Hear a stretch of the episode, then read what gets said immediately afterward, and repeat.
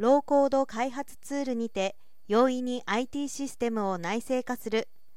日本は労働生産性が低いとされています。2015年を100とした際20年の労働時間あたりの GDP は OECD 経済協力開発機構トータル107.9日本のそれは103.9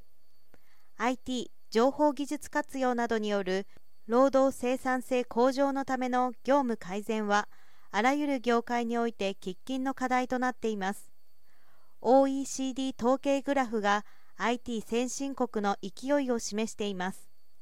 今日日本では業務のシステム化を担う IT 人材の不足は恒常的に発生していてそれを補う手段の一つとして企業の内部人材の開発と合わせ高い IT スキルがなくても現場主導でシステムを内製化するローコード開発ツールの活用が注目されているということです。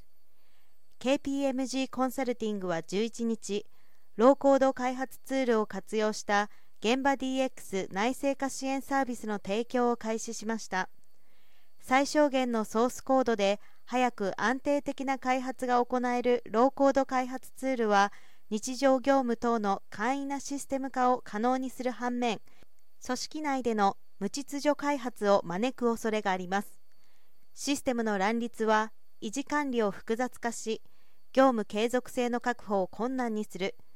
そのため同ツールの導入展開にあたって自社の業務プロセスや IT 運用体制などを経営層が俯瞰して正しく現状把握チェックした上で全関係部門が一体となって戦略的に計画することが重要になります。そのような状況を踏まえローコード開発ツール導入展開支援サービスでは人体制業務システムを縦軸にフェーズ1導入計画フェーズ 2BPR 構築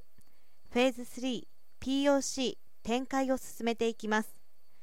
当社はローコード開発ツールをより効果的かつ継続的に活用してもらえるよう顧客企業の文化や IT リテラシーを考慮の上